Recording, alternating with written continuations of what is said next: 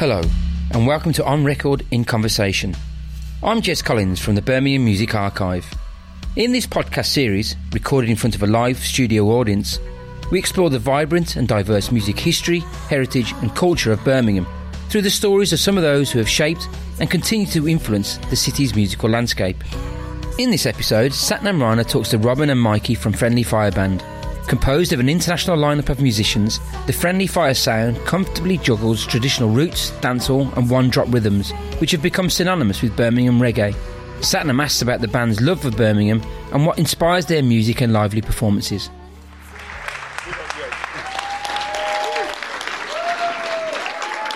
Wow, it's great to see so many of you here um, in the B Music spaces at the Symphony Hall. So, a really warm welcome to everybody. Right, where do I start? If we could package a big bear brummy hug into a jack in the box type toy, wind it up, let it burst back open, you get a brum ting. I mean, you guys have put so many smiles on our faces. Is that right? Smiles on our faces. We feel so immensely proud of Birmingham right now. Every time you turn the beeb on, the anthem is on. It's absolutely fab. And I know for a fact, being married to a Mancunian type character, they walk with a bit of a spring in their step, don't they? Well, do you know what? The Brummies, spring in a step and peacock like now as well. Yes. Down to you guys. So thank you very much. Respect, man. Thanks, thanks. So, of course, of course, we're going to be talking about Brumting, but today's also about getting behind the people behind the music. So, I'm going to start right from the beginning, just so that everybody knows. This is Mikey. Mikey? Good afternoon, everybody. It's Michael Richards, aka Myki Tuff, aka the War General, right? And we have Robin. See, he's, he's not a DJ, he's a guitarist, so he doesn't know how to turn the mic on. I'm just Robin. I'm uh, part of the band, one of the original founders. Like, So, No. without you, Robin, there wouldn't be a friendly fire band. So, you're not just Robin, are you? You're, No, you're, you're, you're more than just Robin. yeah. Yeah. Right. So, let's start from the beginning then. Where were you born? Jamaica. And so, when did you come to Birmingham? When I was nine, so I came to um, Birmingham 1972. So, a nine year old boy coming to Birmingham from Jamaica. Let, t- tell me about Jamaica, first of all. Do you have any memories? Yeah, yeah, yeah, I have good memories. I, I, I was born like on the coast. Um, so what basically happened, I grew up on the coast. I would have been a fisherman.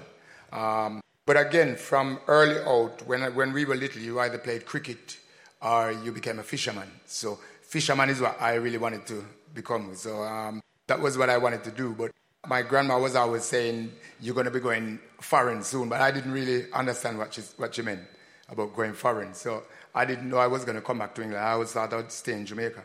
So it was just one day I came from school and got a call, your mom and dad sent for you at England. So that was it. Oh, so you were one of the um, boys where parents had gone off to England beforehand? Yeah, so mom and dad had come to England. They were living in a one bedroom apartment. My mom got pregnant. It was a case that the landlord said she couldn't have any more kids in there because there was an older brother and sister. So it was send me back to Jamaica, leave me there, come back, and then send back for me later on. So when you got that call to say that they were going to have you over here in Brum, in, in the UK, in England, can you remember? Yes, I cried because uh, England was just cold. This is a cold place called England. So I was like, no. Not today. No. You know, it was cool because most of the letters, it, those days it was grams that parents used to write. So my nan would say, oh, your mom and dad saying it cold in England and the ice is falling. And I'm like, no, no, no, no, no that's not nowhere good. That's why them gone over there. That's not, that's not where I want to be. So you cried. Yeah, I cried because I didn't want to leave and go. I, I thought there was it was punishment, like going to a fridge. You know, I thought it was punishment. I thought it was like that's how you punish kids. Because all I knew was running up and down, swimming, putting the goats aside. You know, that's all we knew. It was it was a good life. Like at nine, it was a good life. Because in Jamaica, you kind of you don't really have a childhood. You're as soon as you can walk, you're adult and you're doing adult things. But as a child, it's it's kind of nice because you you know that's all I knew. So you, I didn't know any better. I didn't know any better. So what I really want to hear from you is that when you um, got to England, was it as cold as you had imagined it to be? When, yeah, when- when- I actually came in here? winter. I didn't understand how it was so dark. So I actually thought it was a wicked country. I thought it was a country that you punish people because it's dark. you know, because when I came, it was it was dark at four o'clock. I just dark. Where's the sun? There was no sun. I had to Oh wait like goodness. four months for the sun. And I kept saying to my brothers, "Where the sun there? Only do have no sun." And they go, "Yes, that's the sun." Never look like no sun to me. it was cool. And then the, the different people. Um, that was an eye opener because I'd never seen so much people. You know, and the smells. Um, you know, it was it was an eye opener. Actually, I don't think about it from that point of view, do you? You're coming No. to um, uh, effectively a foreign country, and actually, it was quite a multicultural Birmingham back then as well, it was, wasn't but it? for me as a Jamaican, it was strange that nobody had cows or pigs. They all they just had cars. you know, so I, I thought it was the same as you know that people Yeah. would raise cows, but no, I didn't see any animals. So it was it was weird. It took me about two years to actually get my head around England. What a fascinating view through the, the lens of a nine year old. Um, you know, completely changing lifestyle, home, Yeah. environment, which is such a huge thing. But key, coming to hit, be here with your mum and dad. That Yeah, must have I been remember like. Yeah, yeah, warm yeah, feeling yeah. inside. Yeah, yeah, yeah, yeah, yeah, yeah. I mean, again, as a nine-year-old now, you get proper ties to play with. What? England ties are good. I was happy. I forgot all the sunshine. The ties were good. Right, Robin, you also came to the UK, didn't you? From Yeah, from France. It was also traumatic, but in a different way. I feel as if I'm going to be some sort of diplomat this So afternoon. no, for, for me. me, it was a bit different because I was kind of used to English culture. I'd lived in England as a child when I was a bit younger. And then from the age of seven, when I went back to France, I was in international school. And so they were helping us uh, to apply with UCAS to universities in England to do that. And uh, so I did. I got two conditional offers for London and for Bristol, which sadly I didn't uh, get the, the marks I was kind of hoping for. So I had to go through clearance at the end, calling all the universities up that had um, the degree I was interested in, which was electronic engineering. And uh, Birmingham said, yeah. And uh, my tutor at the time was like, yeah, Birmingham's a good place, good university, you should go there. I said, okay. And the day before, that was probably about four or five days before I moved. So yeah, got a flight and uh, ended up in Birmingham, not knowing where it was or anything about it at all, apart from the fact that it was quite a, a difficult city, according to my friends. They were like, if you've got trouble in Paris, wait till you get in Birmingham. And was it? It wasn't actually. It was really nice. I mean, once I got you, you know, obviously past not just the weather, the rain. I mean, coming back from the airport through to the university in Selly Oak um, on the train, um, I saw the devastation of you know these old factories and just rain coming down and greyness and yeah, it was um, Well, slightly traumatic. Slightly Well, traumatic. well, well, you, you, you're allowed you're allowed to have that because you know these are formative years, and um, any sort of move in a formative year is both um, equally exciting and traumatic, all, at once. What was life like for you then, growing up in, in an international school environment? So there was a lot of people in that school that had been expats um, and were there. Some of them were still expats. Uh, a lot of them had a French parent and a foreign parent. You know, it's not like being abroad in in international school, so to speak. It was like a French school still. So the main core of the education was French, and then there was some extra kind of language, national. And did you? What sort of boys were you then? I was always into gadgets and into technical stuff and plugging things in and taking things apart, and that definitely, yeah. Which actually got me into DJing more through the appeal of the equipment itself than, than just the music, you know what I mean? And were you? Would you say you were a shy boy or a, or a quite an outgoing boy? Yeah, I was rather shy, I suppose, but, um, But yeah, I was, I was always quite reserved, and so which is why I kind of found you know production and DJing and kind of behind the scenes stuff more than you know being a being an Big- MC like Mikey with a loud mouth. Unlike Mikey, Mikey, were you always like this? Yeah. Yeah. yeah, I was, I was, I was, I was. Um, I was the one that got in trouble at home. So my, my, my brothers and sisters used to trick me to sneaking down and trying to steal food to bring back upstairs. So I was used to get caught. So I was the one where my dad said, "You stay right here. I don't go nowhere," because I'd be jumping off the wardrobe and swinging off the curtains and. You sound absolutely exhausting. Yeah, I was, I was, I was a challenge. Where did that energy come from? Um, just from being Jamaican, really, because parents didn't really set boundaries. Like mom and dad used to go to work, and so we were kind of left at home to do our own thing, really. So I used to be the one who used to make up the games and mash up the house, really. So that, you know, jump off the wardrobe, the somersaults off the wardrobe, you know. But television was a big thing. That's how I kind of got into music, because TV was kind of the main thing those days. So seeing Top of the Pops and all those shows, music, that's what kind of, yeah, got me into music was kind of seeing television first Um, and then yeah, it was that. But I was always active, like football, gymnastics. So I was in all the all the teams at school. I was in all of them. So. So tell me about then um, music. Was it a big? Did it play a big part yeah, family? Yeah, yeah, yeah. It did. It did. Music was a big part. So music was always played in the house, and if it wasn't that, it was mom. It wasn't anything that was special. It was just music was played in the house. So it started from radios. Then I got a gram. Then mom and dad used to go Jamaica every year, like for six weeks. So we'd bring back records, and dad would say, "Oh, listen to this record." So we'd kind of, without knowing what's happening, we just jam along with it. You know, so it was just a regular thing, not just on a Sunday. Every day music would play. So, so did you, you said if it wasn't music, it was mum. Did you? yeah, if so it what? was music, it was mum singing and, and, and, cracking jokes and making fun of people on the television. You know, because that's you know Tommy Cooper and all. She used to make fun of all of them on the television. So. Let's keep it clean. Because I'm already, already worried that all the young kids here are now going to go home over the summer holidays and mash up their house because uh, because because you did, if you did, they can. No, because oh. the houses, you know, like the houses. So I don't know if anybody anybody here like is over fifty. Let me see the hands. You remember, the, you remember, you remember the old houses, and you could you could dig out the you could dig out the concrete and sort of eat it like the houses. You could, yeah, you could you could you could dig, dig through the wallpaper, and it was all like plaster Paris and, and you know the houses with the outside toilets, you know, and, oh, and the, the plasterboard. Yes, yeah, so we used to have great fun digging out the walls and tearing off the wallpaper. oh, serious. I've got a vision now of a house with like. And mom and dad would come back and say, "Oh, this house doesn't fall apart. We need a new house, you know." Robin, did you did you keep your house intact? No, music was music. Uh, did music play a big role for yeah, you? Yeah, definitely. In, like, it was always family? it was always present from um, kids just getting together with the family. Like there was always the kind of guitar sing along thing that we do. Um, like I've got quite a numerous family. Like my granddad had nine brothers and sisters, so there's a lot of my dad's got a lot of cousins, so I've got a lot of second cousins. So it was always kind of a thing, you know, getting together in the those kind of times and playing music. So that was always there. And then when I got a bit older, I got to get into my own music as well and get my own tapes. And was it any particular type of music? Or? It was. It was more like rock music, really.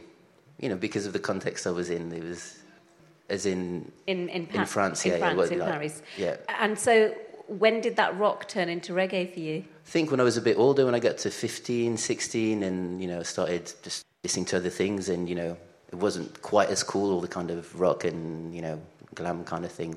You know, Motley Crue and all that kind of stuff I was into.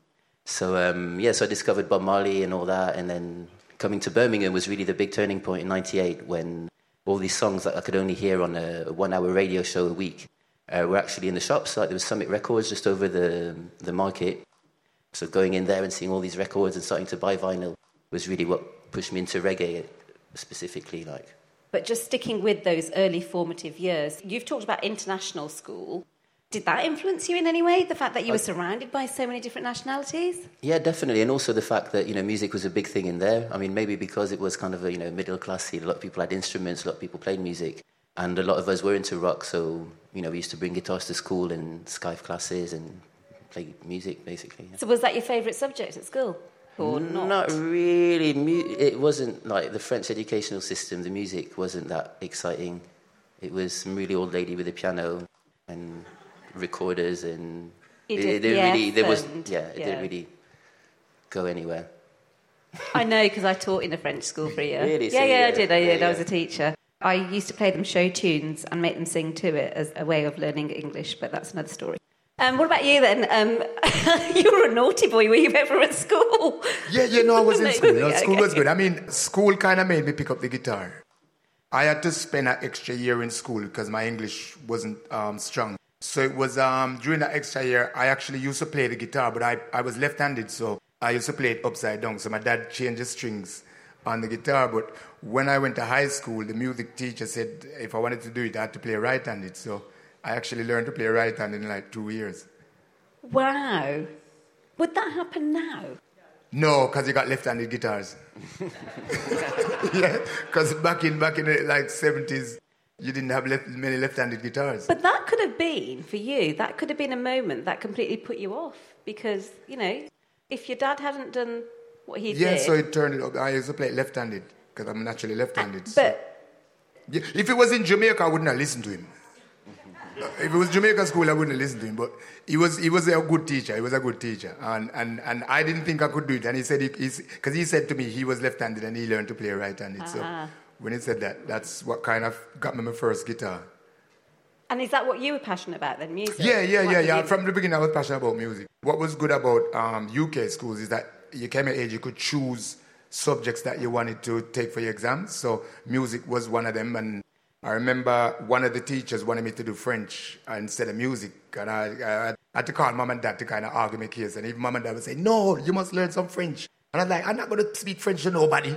You know, I'm never going to go to France. I'm going to learn music." So that was kind of what first got me really passionate about music was learning to play the guitar right-handed, and then it was just a basic copying the songs on TV and radio, just sitting down and playing with them. But it got to a point where my mom was and dad got fed up because we kept playing the guitar when they wanted to watch programs. So kind of it took over. yeah, yeah. So yeah. was that the thing that you guys, um, you know, was it just that then? Both yeah, of you evidently music, just music, mass, just music. Yeah, so, so, not sport or anything like that. No, well, for me, yeah. I used to do a lot of skateboarding and, and bike riding and that kind of sport. So it was music was and sport. And at what point did the music take over the sport then? To know it's less physically demanding. you can have a beer and do music together. Yeah, I mean, yeah. no, actually, what happened is I actually fell on. Oh, yeah, this is a story actually. Now that you made me think of it, I fell off my skateboard. I had quite a dramatic fall and hurt myself, like broke my collarbone, etc., and couldn't skate for a while. And when I got back on the board after that, I was a little bit less um, confident, and you know, I was a bit more scared, and it just wasn't so much fun as it was before when you were fearless. So, what so role then? What... what... would you say then? What role has music played um, in your formative years? It was the main activity outside of obviously these things. When I got together with my friends, we used to just play music.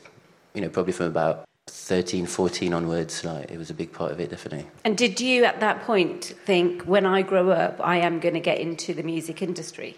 Not directly. I, kind of wanted. Well, I've always wanted to, you know, obviously play music because I started playing in bands, etc., and all that. But um, I was actually more into thinking of becoming a sound engineer and doing production and stuff. And when I went to like the school I was in, they were like, "Well, you know, sound engineer, there's a lot of competition. It's not that that easy, but you could be an electronic engineer, and there's loads of jobs, and you'll get rich and all this." So I thought, yeah, man, give it give it a go and and do well, music engineering later, which is pretty much what I did. And that's how you find yourself here. And we'll, like I said, we'll go into that a bit more. What about you then, uh, Mikey? Roll. No, it was music. Music was a passion for me and my brother. So me and my younger brother, we, my older brother initially started with the band thing first, um, but it didn't really work out. So he left his guitar. But it was me and my brother. I mean, when I say was passionate about it, um, mom and dad had to hide our guitars. We'd wow. be playing it 24 7. Really? We'd not eat dinner and just, a program came and called The Tube, and we used to play every song that came on. I'd have my bass, and we'd just be, play, be playing. That's how passionate we was about it. But uh, them times there was nothing else. I didn't want to be a footballer. The guitar gave me everything that I needed you know, and I, I, realize it now, and that's why we are passionate about it. Because there were times when mom and dad used to say, "Go out and find a girlfriend, and you know, with a guitar twenty four seven. That's not healthy for you." So we took our guitars, like the kids with computers. That's how me and my brother was with guitars. You said that um, the guitar was everything that you needed. What what was it that you needed at, at that moment in your life? It, I think it was really to to actually hear something and actually copy it and play it. So for me, it was almost like here, you know, we used to watch Tube uh, Madonna would come on and we'd just listen for a bit and we'd find a chord and then we'd be playing it like a couple of minutes. And the learning of the guitar, did that all happen in an educational setting or were you learning it outside? No, so well? we got, mom and dad bought these books for us, but it was all like, um, we learned the basic chords, but it was all folk music, like, you know, so it didn't really resonate with what we were listening to. So so we was like, no, this English music boring. Man. So we, so we just, that's why we copied what was coming on on the TV, Old Grey Whistle Test. So we'd, we'd copy all of the bands that came whether were the rock, ska, reggae. We just copy them and play along. Then again, like I said, for most of our friends around us, they were also kind of into music because it was sound systems then that kind of became the thing that we went out as teenagers and danced to. So we didn't go to rock concerts. We went to sound system dances. And that's where we kind of first realized we had a talent, uh, we had a craft. Um, and that's where it kind of all first started from. Let's go into those sound systems actually, because they're a really important part yeah, of yeah, yeah, um, family histories and musical histories, aren't they? For people who may not know about that era, can you give us a bit of an insight into Yeah, so basically, mom and dad used to go to shebeens. So again, it was um, from Jamaica. You would have somebody would have a house, and he just invite people and he'd sell drinks. The same culture came over in England. So what used to happen is most of our parents would go to these shebeens. They'd say to us, "We're going out." We didn't know, but they'd go to these shebeens, and it was from there that they'd hear the records. Then they'd go to Jamaica and say, "Oh, that record I heard in the shebeen, I'd bring it here." And it started from there. So then most of what we now know as the original sound systems were actually built by so my friends' dads, and it's just kind of inherited down from there. So a cousin of ours called Wooligan, he was the first person I know had a sound system. And so he used to come to me and my brother with a tape and say, Look, guys, I got this song I want you to play on the tape, but play it slightly different. And we'd play it slightly different. So then we'd go to the dance to hear him play it. And then we'd play it. And I used to always be um, like poetry, so I'd always make up rhymes about things. So if my sister's hair wasn't good, I'd make up a, a, song about my sister's hair not being good, and she'd cuss me. And if the mom cooking wasn't good, I'd make up a song about mom the chips, the banana don't nice, and then she'd say, "Boy, good." So I was always making up rhymes. So what happened within sound systems then? Rhyming became the thing. So instead of having a, a DJ saying, here's this song by Freddie McGregor or Dennis Brown, you'd have a version and we just make up stories on the version. So I was kind of good at that, just making up songs. So I'd pick on people in the crowd and say, that lady in the black, that lady in the red, the lady with short hair, the lady with dreads, the lady with, you know. And so that kind of is how I then got to become a DJ. So you must have been really good at your English as well. I know we said that you know music was your passion, but subject-wise, you've got to have a good command of English to do No, stuff. it was all Jamaican. There was no white people coming. It was just Jamaicans, so we didn't speak English. So this, the original sound systems, it was all black people from Jamaica. Not even Trinidad. They become majority of black people when I came here was, it was all from Jamaica. It was later on you'd find friends that come from some of the other small islands, but all of the teenage dances that we went to up until sort of early 20s is when I first started seeing white people come in, but it was strictly a Caribbean affair. So you didn't speak English, you spoke patois. You've um, painted a beautiful picture of the sound system, but you said something really important. It was all black people, and actually, there was a reason for that as well, wasn't there? The fact that sound systems happened in the first place because quite. You know, the other side of the coin is that you weren't allowed in. Right, we weren't allowed. We, we, we tried to go to clubs uptown. You know, we used to dress Chris. You know, we used to spend 70 pounds on a Gabicci shirt, and we used to, you know, we used to dress smart and we'd go up there and they'd go, sorry lads, it's um, no ties and on. And we'd go and put on a tie. Oh, sorry lads, it's, it's, ah. so we had to more or less go um, to places then uh, where we could go, which was your local school halls. The first dances we kind of went to were in our local school halls. You know, the school would say, okay, we'll give you the hall from 7 till 10 p.m. And we'd string up the sound systems in there, buy um, boxes of lollipops to sell, buy drinks to sell for 2p and it was, it was almost the initial youth club. That's kind of how it was. Like it was initially started as a youth club, and you'd go in there and you'd see the guys with the sound systems and we'd dance. And it was just 7 till 10. But that's the beginning of it. All the love injections, the wasifa, they're all there. And how things have changed over I the know, decade. I know, I know, I know. It's it's brilliant. It's it's actually um that's one of the beauties um that I like about growing up in Birmingham is to see the change and be part of that change and actually see that it's a change of positivity. Because when we started doing what we were doing, we used to be like, if only other people could come and hear what we're doing. You know, so we had black friends and white friends, but when we'd call at their house um, and say, Can Joe come with us? The parents said, No, no, no, Joe's not coming out with you guys. And Joe wanted to, but the parents wouldn't let them come out. So um, for me, it's nice now seeing the diversity because when I first came, it was basically black and white. So we didn't look to integrate because we had everything that we wanted in our dances. We could say what we wanted about the system, about the police, and everybody would agree.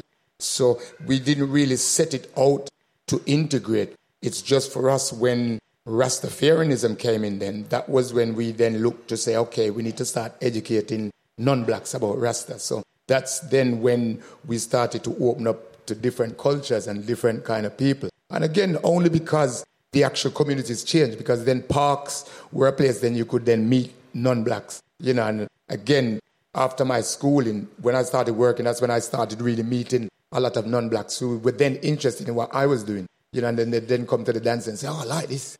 You know, the bass cheap. It doesn't lock at 11 o'clock. You know, because those days in the 70s, pubs would close by 11 o'clock.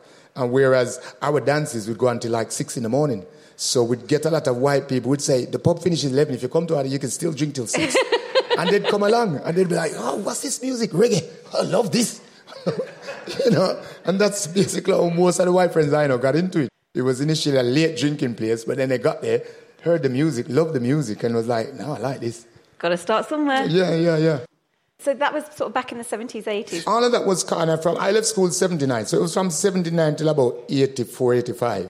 Was there an equivalent movement in your sort of teen, young adult years where there was this fusion of music and people coming together, or was it still fairly siloed? Yeah, I think it was a bit different for me because I would lived. Uh, I didn't live in Paris. I was in the suburbs, so we didn't really have access to all of this. And uh, and I left home when I was eighteen to come to England, so I didn't really have that kind of going out experience in France. So your going out experience was Birmingham, yeah, more in basically. Birmingham, definitely. And can you remember then your first night out in Birmingham? What was it like? Yeah, I can remember actually. Because what happened is I ended up uh, living in, in Balsall Heath for the, my first year because I applied late. I didn't have room in, um, in, in halls like the other students. So I ended up with some French Erasmus students, um, well, actually just by uh, Cannon Hill Park. And so the first night we actually went out together was uh, called Satan's Paradise in, uh, in Moseley. Do you know it? A few people in the audience know Satan's Paradise. Which Where's was, this going to which go? was crazy, uh, a crazy experience. Totally, it was a Uh, kind of underground party in um, some kind of warehouse kind of place, and uh, they had Satan's side was all like break beats and stuff like that, and then they had the Paradise beat that had a bit of reggae and all this. I just remember walking in and there's like some guy saying, "Oh, do you want to buy some drugs?" And I was like, "Whoa, I've never seen drugs before," you know what I mean? so yeah, it was quite a A shock? it was a shock, but it was great as well. I was like, this is, a, you know what I mean? This is like, you know, it was like a proper party. It wasn't like tame in any way, you know, it was, it was really nice. and it was kind of an introduction into Moseley as well that was, you know, I was obviously a big say, part of, yeah, of all of this, that, you know. that, that probably epitomises everything about Brum, though, doesn't it? Um, it's bringing that a clash of cultures together. And by the way, do not take drugs, children. Um, there are plenty of them in our audience. I, I didn't buy them. I Good, said no. good, good, right answer. Well done. Big round of applause for that. So that probably says everything about Birmingham, doesn't it? That that fusion of um, music. Yeah, In- and also just the faces that were in there. There was like all sorts of different people from different backgrounds, from different cultures, and I don't know. I remember uh, DJ X Nick, Nick that had this one mono dread that was, you know, it's just really kind of uh, visually striking characters as well, especially from where I was, which was, you know, you had French people and Arab people. That's it, pretty much. You know what I mean? How much did that influence you then? Well, I think Moseley in general, this was like my first little peep into it. Um, about a year later, I moved in with some other students, you know, that had been hanging out around Moseley for a few years and met um, the people that were doing Gibbering Records at the time. Well, actually, they hadn't started Gibbering Records yet, so they were still at uni, but they were going to start that, and now they organised the Shambala Festival. So mm-hmm. it was this kind of group of people that I met one day. It was like, you know, the beginning of The Matrix when he gets into that spaceship and they're all like, and this is this guy, and they're like, hey, you know, that kind of, that you get in a lot of films. That was kind of my first experience, you know, really meeting people in Moseley. That was then a bed to get me out DJing, to get me to meet Damon, with who we started Janja, with who we started the band a few years later. So that was really the, like, Moseley was really the, the breeding. It was of- the womb. the womb. And the seed was Exactly. set, and you grew out of it. Absolutely. And, Exactly. and then we got we got Friendly Fire Band, didn't we? A few years later, you, you formed the band in what? 2006, I think the band was, yeah, a little bit before, I suppose, yeah. So, in terms of influencing, I'm getting like actually Birmingham's played a massive role in influencing your music. Mikey, for you, was there anybody in particular when you were young that influenced you musically? Um, I mean, I, I, I took my influences Jimi Hendrix. I used to like Jimi Hendrix. Um, yeah, I, there's a lot. There isn't any one particular person that um, I took influences from. Before meeting the band, a lot of what I did was on the sound system, so it was a lot of underground. Sound system culture didn't really surface till the rave scene came in. But prior to that, I was playing guitar, bass guitar in a band, and then DJing on the sound on on the other side. But I used to like DJing on the sound better because it was more natural. Um, yeah, it was more natural. But there wasn't any real one influence for us. It was, you know, especially after recession, all we did was kind of get up every day and just went into the studio and played with a lot of people. So there wasn't really one uh, individual influence. The whole of the reggae icons the whole of the rock icons. See, for us, growing up in the UK, seeing a black person on telly, that was like, for us, that was the thing. You know, seeing Jimi Hendrix on there, you know, seeing a lot of the, the, the greats on there kind of inspired us, really. Um, but again, what I always focused on was reggae. So I didn't really try to um, mix our, you know, it was just, look, you know, it's reggae we're doing. So that's, that's what we'll do. So how did, um, how did you guys actually get it together, as in the band, Friendly Fire Band? How did it all happen? So for me, I was working with a different band, Unit 6. What had happened, Robin's keyboard player was playing with us, um, which was Matt. Um, and our keyboard player um, was playing him some of our tracks that were in the studio, and he was like, "Oh, who's that?" So he said, "It's Mike." He said, "Oh, the bass player." I said, "Yeah, I didn't know you DJ." I said, "Yeah, yeah, you DJ." So Matt then gave me a track that Robin had um, mixed, and that was the first track to voice for him, and Robin liked it. So when I met with Robin, I said, "But look, let's not just do one track. Let's just do a project." So we was just really looking to do a small EP or something like that, but it just continued growing. Um, so I just said, "Well, look." I might as well stick with you guys because if I we need musicians, you're all here. So I might as well just make it a working project. So by this time, the actual band itself. Was yeah, it was yeah. The band was already established, and we'd put out a few seven inches and a few singles, which is how. Also, I think you heard through Little Richie as well that was playing it on the radio. There was that link as well. Yeah, yeah, yeah, yeah, um, yeah. So yeah, the band started um, out of the sound system basically. So through meeting all these people that were involved with like putting on events, etc., I got more into DJing and collecting reggae records. And one day when I was sitting in the shop, uh, John, who was uh, the owner of the shop, said, "Oh, my friend's starting this reggae night." Which shop's this? Sorry, Sorry, the Jibbering Records yep. uh, record shop in Moseley. For a bit of context for those who know it. And it was a, cafe as well, and quite a social hub for Moseley, where a lot of musicians and DJs would kind of congregate, and you know, it was kind of really a happening place. And so they said, um, Damon's starting a night at the pub next door, which he'd already started in the custard factory, but it just moved there. And he said, you know, bring some records and uh, play some records. So I brought them met Bongo Damo. Damo's the drummer of the band, by the way, folks. Exactly, who, who at the time was DJing as well. He had the night every Monday, so I said, come again. So we started the sound system together. Through doing this DJing weekly and getting different singers on every now and again, and I was also producing music on my computer, we decided to you know, get a band together. He played the drums, I played the guitar. Uh, we had a guy called Fly, who was also playing uh, bass with Damon in, um, in another project called Munch Break. And... Um, yeah, we decided to put a band together, found musicians, and yeah. And, um, and, and then along came Mikey.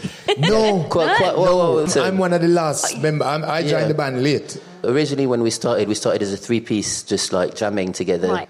Not really doing much. Then um, Matt, who also worked in the rehearsal studio, played the keyboards, and he knew loads about reggae, so he got involved as well. So that was the kind of core of the band. And then Tomlin got involved, uh, Lionheart got involved, we did a few kind of backing gigs as well, and that was kind of the beginning of the project. I think we started like that. Because I was going to ask you, um, can you remember your first gig? But it feels like there was a first gig, and then another first gig, and then probably another first gig, depending on who yeah, was in the band. I mean, as a band, the first inclination of the band, it was actually called the Jamja All Stars as a reference to the Jamja sound, which was our sound system, and was um, with Paradox, an MC called Paradox, who was um, amazing um, vocalist, and that was. Um, yeah, that was the first show. It was for somebody's birthday in uh, the allotments in Balsall in Moseley, the back of Moseley. So that was that's probably even before the first gig I told you. That's probably 2005 or something. And it was in the context of a friend having his birthday, and he said, "Oh, you know." So actually, quite a nice, safe setting then. It was very safe, yeah, and it was nice. It went down all right. And can you remember collectively then your first gig um, as a band, uh, as we know you now? No, because even even Lucas, who plays the guitar and sings the lead uh, lead vocals, he came in late as well after you, I think. And that was on the back of a backing gig we had with uh, an artist called Rod Taylor, and there was a lot of guitars in it, so we decided to have two guitars. And then it turns out Lucas wrote his own song. He was also a really good uh, backing vocalist, so he ended up staying in the band basically. And that would have been five years ago. So a lot of people we've spoken to in this series have sort of either been solo or been in bands and been sort of the same same gang all the way through. Whereas for me, it feels as if you've just taken people along with you and then yeah. brought them I mean, in. I think the, yeah. the, the, core yeah. of the musicians has been the same since since the beginning. Basically, um, it's more the singers and the vocalists that have kind of come and gone, and we've done different projects. With you know, if you look at our, our discography online, we've got songs in collaboration with loads of different singers. And so we've kind of got a backing band thing going as well. And so, yeah, the singers have kind of changed, but this is kind of the, this has been what, about three, four years that it's been this? Yeah, yeah, yeah, yeah. I mean, I, I, think the, the, the, band will evolve whichever will evolve because we're not afraid to work with different singers and artists. So, you know, if um, somebody brings something good to the plate and they want to be part of it, we wouldn't directly say no. But the core of it is basically the musicians. And then what happens is different singers will come along and play with the band for a certain time. Because when I joined the band, they were more a roots um, type of band. So I kind of brought a dancehall element to the band, you know? It's for me the messaging behind your music. You know, if you listen with intent, there's some deep, deep messages, but you do it with a smile. Is that deliberate? I mean, for me, I think uh, one of the great things about reggae is exactly what you just described. You know, I mean, is it's an uplifting music. You hear it, it draws you in because it's you know it's exciting, it's vibey. But then the lyrics are often, you know, quite serious and and important, and, and the fact that you can get drawn in by something that sounds almost light, it's kind of yeah, it's really the strength of the music in, in terms of passing on messages. Yeah, I think it's deliberate because um, so I write to a wider audience now. So I only used to write to a predominantly black audience, but I'm conscious now that when I write, I write so that other people can understand what I'm trying to get across. So it kind of, I think that's why it kind of makes it happy because originally, if we were singing a song about police, we wouldn't smile. We'd be singing it angrily, you know. So and the crowd will with that. But for the songs we sing now and the, the, the, kind of crowd that we get now and the audience we get now, we make it more appealing so people actually uh, be prepared to listen to it. So yeah, so it's deliberate. It is kind of deliberate. So what matters more, the lyrics for you or the melody, music, or composition that comes with it? It's definitely both things. Like yeah, it's both. Yeah, well, what really attracted me to the music, you know, when I started listening to it more than anything, is the militancy in it, and you know, the fact that it's not just you know talking about how you're upset about your girlfriend last week or whatever. It's actually important things, and I think reggae has become like uh, the music of struggles around the world, not just from you know from a black kind of Rasta perspective, which is what it come out comes out of, but in any country, any kind of freedom fighters will identify to this kind of music, and now you find people writing militant reggae songs but completely disconnected from Jamaica, from Africa, from all of that. You know what I mean? Is that how you see it, Mikey, as well? Music of the struggle? Yeah, yeah, yeah, yeah, yeah, definitely. Reggae has always, um, like when I said we always did reggae, because it was almost like um, reggae is the song that will say, let's legalize cannabis. Most other music forms don't say that. Reggae is the song that will say police are corrupt. Most other music forms will be afraid to touch those subjects because what you find with music is you deal with um, the, the, public and then you deal with the, um, the authorities. And people are only going to hear what the stations are going to play. So you have people that will say, no, we don't want anything that's going to create a revolution. So let's not play this kind of music. So most radio stations would rather play songs that are going, I feel lovely. I love my wife. I love my kids. Love, rather than say there's a problem with the government, there's a problem with racism, that, you know. So reggae is the music that does that. And I think people look to reggae for that. And I think people accept other forms of music. It's just, I think when people then decide they're going to come to listen to reggae, people are going to write, I need to hear a message or I need to hear something good that I can dance to. You know, uh, so people come to reggae and say, oh, I want to have a good night tonight. Let's go to reggae. Come on, we'll have a good night. You know, or people say, you know, I want to hear something conscious. Um, so reggae is kind of that form of music.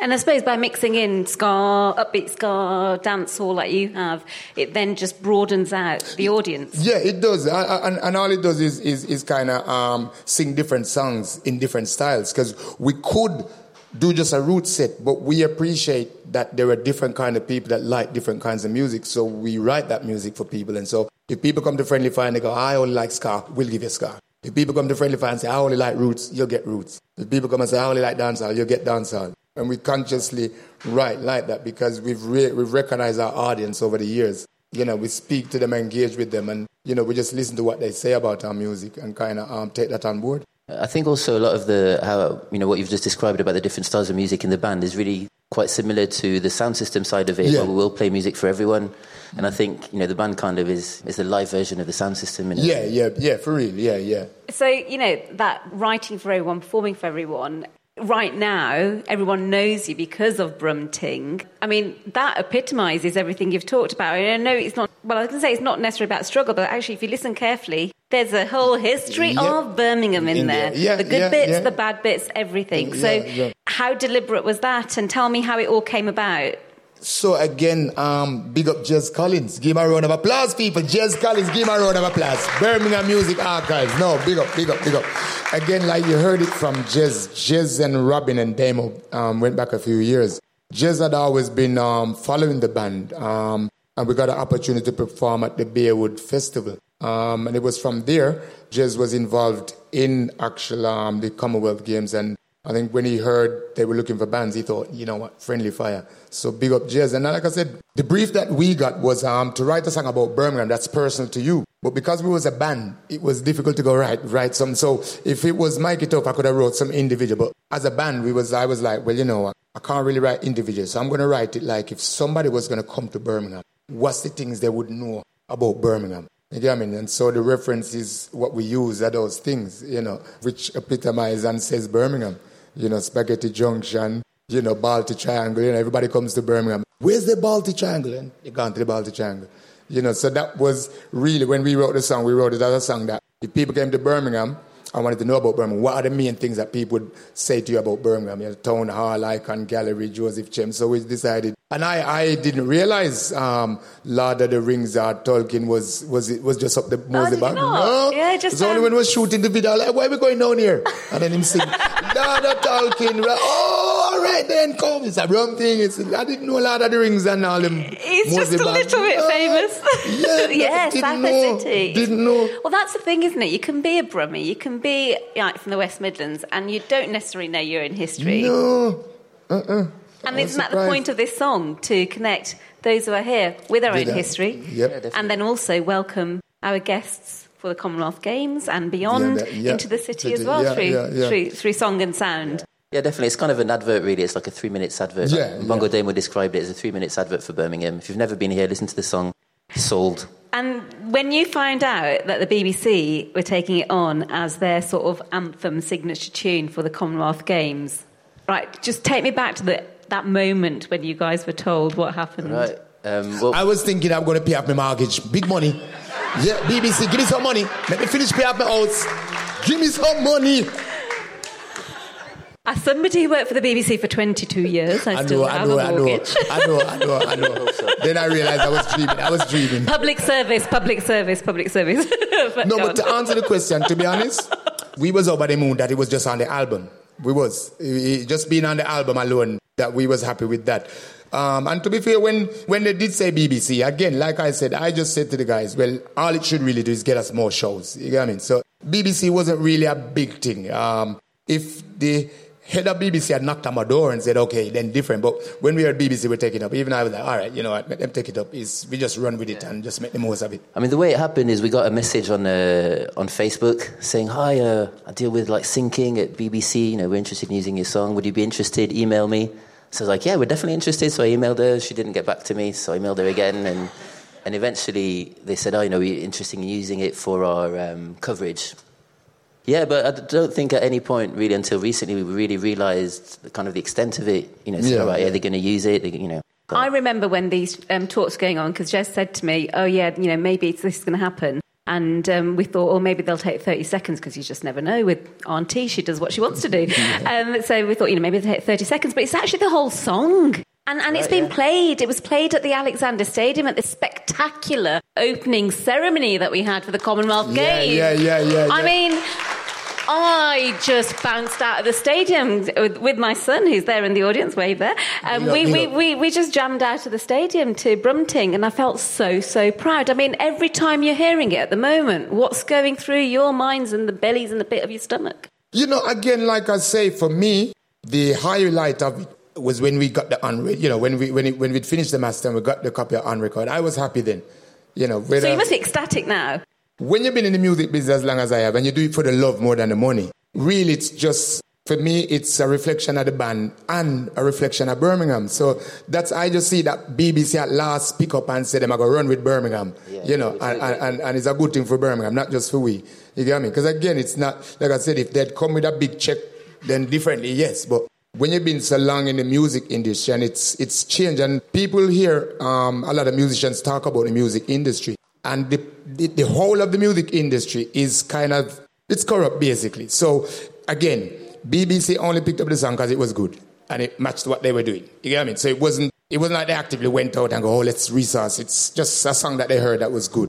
We accept that and appreciate it and we just run with it. But, you know, we're not going to go, oh, yes, yeah, we finally made it. And, uh, you know, if you're going to do an interview, well, so you're going to pay us money. And nah, it's just, we're going to carry on doing the same friendly fire. All we know, we got a wider audience that will come to see some of our shows and we'll just still perform good music. But we're not really making it run away with our head. If, if we all came and said to yeah, the, you know, BBC has took up the tune and Island has given us a five million album deal, then yeah, but nothing's really changed. But for me, uh, well, I don't actually own a TV or anything, so I haven't really had the chance of, of getting that surprise myself. But what I found really um, pleasant is all my friends texting me and people saying, "Well, I just saw you on Yeah. TV, and I was telling my friend to come. out. I know these guys and all this, you know." And for me, that excitement is really what, what the music's about. It's about sharing stuff and about you know about gassing your friends. You know what I mean? But I think you've just captured something about us Brummies, which is very much about we keep our feet on the ground. Yeah, yeah, yeah, yeah, yeah. Yeah, definitely. We, we do. No matter what happens, we keep our feet on the ground. And I tell you yeah. what, even if, if they start lifting a little bit, there's usually another Brummie somewhere very close by to put you right back down. Yeah, yeah, yeah.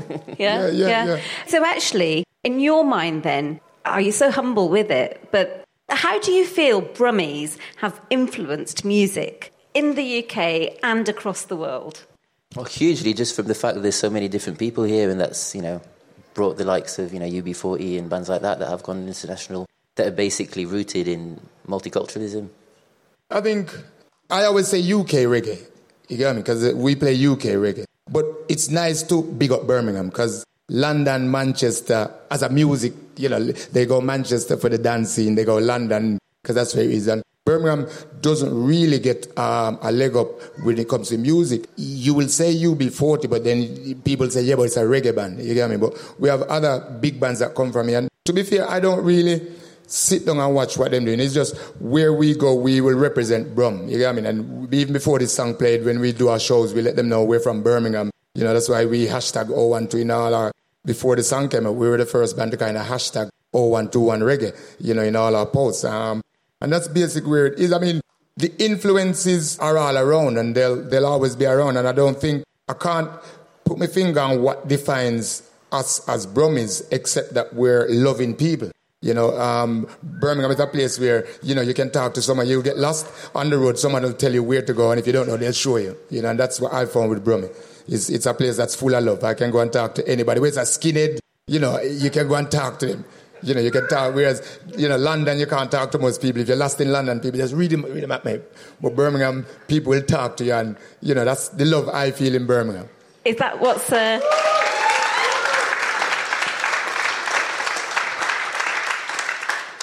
Is that what's kept you here then? Yeah, yeah, bro. We're, we're, we're touchy, huggy, feely people, you know. We're, we're everybody, you know, we're at the high. We're like, hey, you know, that's promise. You know, it's it, it, it is. I, I, I haven't I haven't thought of living anywhere else. Um, for any other reason that because Brum has provided me with everything that I need. I've never thought about leaving Birmingham, and from I've been here, it's, it's always been my home. You know, and I don't really reference Jamaica. People ask wherever I say Birmingham. You're gonna say, no, no, no. Where you originally from? I said Birmingham. Let's say, no, all right, Jamaica. And what about you, Robin? Yeah, I, don't- yeah, I agree, man. You know, I definitely feel like a Brummie now um, because it is welcoming. I mean, just coming here, you know, as a teenager when I first, you know, came off the plane and everybody's calling you Bab and you know, just being nice to you. Yeah, it's I've seen the Yes Bab T-shirt. I've got the same T-shirt. It's a good, I mean, good, good yes, pick. that- yeah, yeah good pick. no, no, it is, man. It, that, that's, that's Birmingham. Again, for me, it's the diversity, you know, it's the diversity and um, the different communities that, although they're separate, you can always still go there. You know, like the Balti Belt is over Saltley. And people drive and go there and still feel at home. You know, the football, everything. It's, it's, for me, Birmingham is, to me, when I go festivals, that's Birmingham. You know, it's a, it's a multicultural mix of people that get along. You know, you don't have to look out the window, just look along there. I think being central, most people have to pass through. And I got loads of cousins who come and stay with me when they go in London and they say, you know, Mike, Birmingham, uh, we always feel welcome here, man. It's the one city we come and, you know, we always feel welcome. And even getting to where you need to get to in Birmingham, it's quite easy, you know. So, but for me, it's the people of Birmingham, man. It's, it, that's what makes Birmingham, the people. It definitely is, man. You know, and I, I wouldn't live anywhere else. You know, it's Birmingham for me. And that is where I'm going to finish off our brilliant chat this afternoon. Thank you so, so much. You're welcome. Um, ladies and gentlemen, Friendly Fire Band. Big up. On Record in Conversation is produced by Siobhan Stevenson for the Birmingham Music Archive and presented by Birmingham 2022 Festival with the generous support of Arts Council England and the National Lottery Heritage Fund.